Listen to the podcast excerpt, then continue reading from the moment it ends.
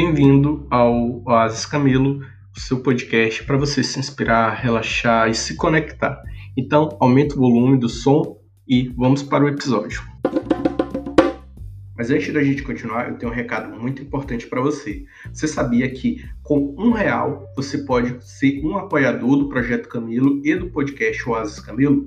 Com essa ajuda, você vai estar tá tornando o nosso sonho, o nosso projeto capaz de alcançar ainda mais pessoas e atingir o nosso objetivo, que é impactar a vida de jovens negros e fazer com que eles se empoderem, se conectem e conheçam as suas histórias, as suas origens. Para você fazer essa doação, você só precisa ir no apoia.se barra Projeto Camilo e lá você vai conhecer mais ainda sobre o nosso projeto, as nossas metas e os nossos objetivos, além de fazer doações. Então, a partir do, de um real, você pode ser um apoiador do Projeto Camilo. Quando a gente se refere quando a gente pensa na luta contra a escravidão aqui no Brasil, o, e também com, no Dia da Consciência Negra, esse dia tão importante para a gente, tão simbólico, é quase unânime que vem na nossa cabeça o nome do líder Zumbi dos Palmares, a Rainha dos Palmares. Mas hoje, caso você não conheça, eu quero te apresentar o Catúnio e também na construção e na história do maior quilombo do Brasil, que foi Palmares. A, a Alcatúnia é importante para nos lembrarmos que somos descendentes de reis e rainhas, e não apenas de escravos, como é, enfatizam tanto.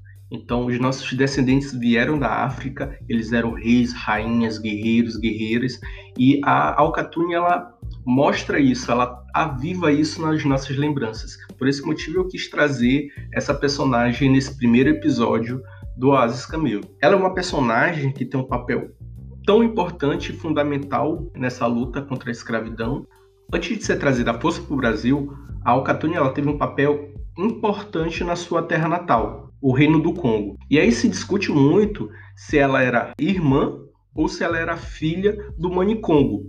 Manicongo, para quem não sabe, é como o líder, o rei da, daquela região. E ele era conhecido pelos europeus como Antônio I.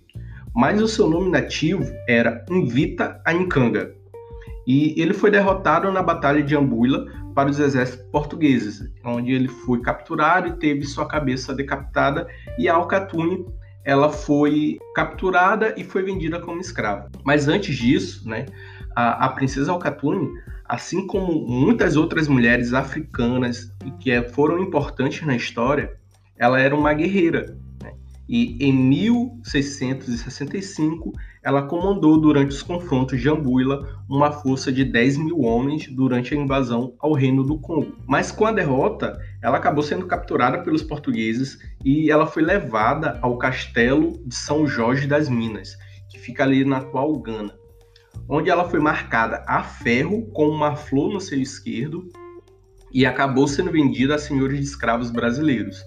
E conta-se, né, tem uma história que falam que quando ela desembarca aqui no Brasil, ela numa tentativa desesperada de voltar para sua terra natal, ela tenta correr sobre as águas, mas aí ela é novamente capturada e chega ao Recife e acaba sendo vendida como uma escrava reprodutora para a fazenda de Porto Calvo, que é atualmente a cidade de Alagoas. Lá ela passou por incontáveis estupros é, por outros escravos, pelos senhores de engenho, enfim, tudo com o objetivo de gerar lucro para esses senhores de engenho, que na época eles vendiam essas crianças que serviriam novamente como é, mão de obra escrava futuramente. E aí, de cara, os senhores lá de engenho perceberam que ela tinha uma grande liderança sobre os demais. E para tentar desencorajar essa liderança, tentar manchar a honra da Alcatune perante aos outros escravos,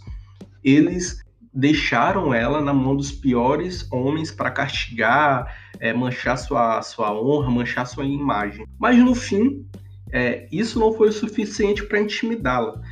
Imagine você, ela veio de uma batalha, ela liderou 10 mil homens, não seriam aqueles castigos que iriam é, tirar a sua honra, que iriam tirar a sua realeza e o seu poder de liderança também. E mesmo no fim da gestação, ela descobre que existe resistências negras no Brasil, que são os famosos quilombos.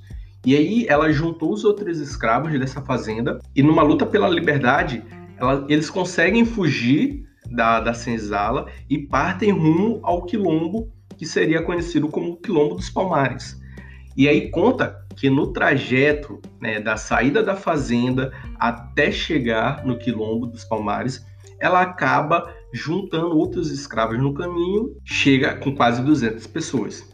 E aí, quando ela chega no, no Quilombo dos Palmares, ela é recebida com honrarias dignas de uma rainha. Isso tudo pelo seu passado e, e, a importância que ela teve e tem na que ela carrega essa história, carrega essa realeza, esse espírito de, de liderança, né? Isso foi importante para ela assumir mais uma vez o papel de liderança dentro do quilombo, assumindo o governo de um mocambo. Para quem não sabe, o mocambo são pequenas comunidades que juntas elas faziam o grande quilombo dos Palmares. Então, como se fosse uma pequena aldeia, uma pequena cidade. Tá? E aí, os seus conhecimentos em política, organização militar, foram fundamentais na construção da República dos Palmares, onde imperavam os ritos e as tradições africanas. Então, ela conseguiu unir uh, o seu conhecimento em política, em, de organização militar, de organização como um todo, e junto com as tradições e os ritos africanos que eram muito valorizados dentro dos quilombos. E aí vale lembrar que o Ngola Janga, ou o Quilombo dos Palmares, ele chegou a ter mais de 30 mil pessoas vivendo em Mocambos, tendo como centro político o Mocambo de, do Macaco, né, que era o centro político e daquele do grande quilombo dos Palmares. E o seu discurso para construir uma sociedade sem escravos, igualitária entre homens, mulheres, brancos e negros, ele estava muito à frente do seu tempo. Ele estava tão à frente do seu tempo que ainda hoje se faz presente e ainda hoje a gente discute essa igualdade entre homens, mulheres, brancos e negros e diferentes grupos. E durante o período colonial, o discurso da Alcatune fez com que ela se tornasse uma figura importante na representação feminina também. Após alguns anos, ela acaba tornando-se mãe de três filhos, o grande líder Gangazumba, o Gangazona e a Sabine. A Sabine, futuramente, ela seria a mãe de nada mais nada menos que o grande zumbi dos Palmares, ou seja, a Alcatune é a avó do zumbi. E aí a, a data final da sua vida ela é meio incerta, né? O, o paradeiro final da, da sua vida ele é meio incerto, tendo algumas teorias que dizem que ela havia morrido após emboscadas paulistas para destruir o quilombo, né? E aí ela morreu, teria morrido durante um incêndio nessas emboscadas. Porém, existem outras teorias que apontam que ela teria fugido e passado seus últimos dias em paz em uma outra comunidade. Eu prefiro muito mais essa segunda teoria. Existe uma lenda africana que os deuses teriam tornado a, guerreira Alcatune em um ser imortal. E ela teria se transformado em um espírito ancestral que conduziu seus guerreiros até a queda definitiva do Quilombo dos Palmares, em 1694. Dizem que até os dias de hoje ela é lembrada em Pernambuco e cantada como a princesa da música de zumbi, de Jorge Benjol, que seria uma referência direta a essa personagem. Né? O certo é que a, a rainha guerreira dos Palmares ela teve um papel muito importante na história afro-brasileira. Porém, ela é muito pouco lembrada nos livros de histórias e nas escolas.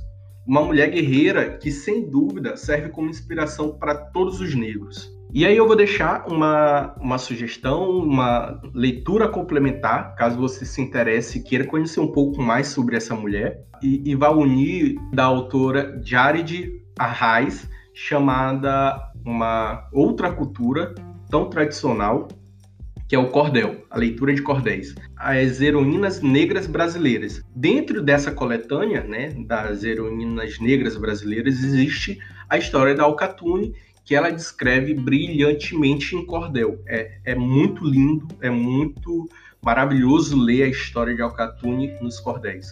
E fica a dica para vocês lerem e se aprofundarem um pouco mais nessa guerreira, nessa mulher, nessa figura tão importante na construção e na luta pela liberdade dos povos africanos aqui no Brasil. Então, fica a dica e até a próxima.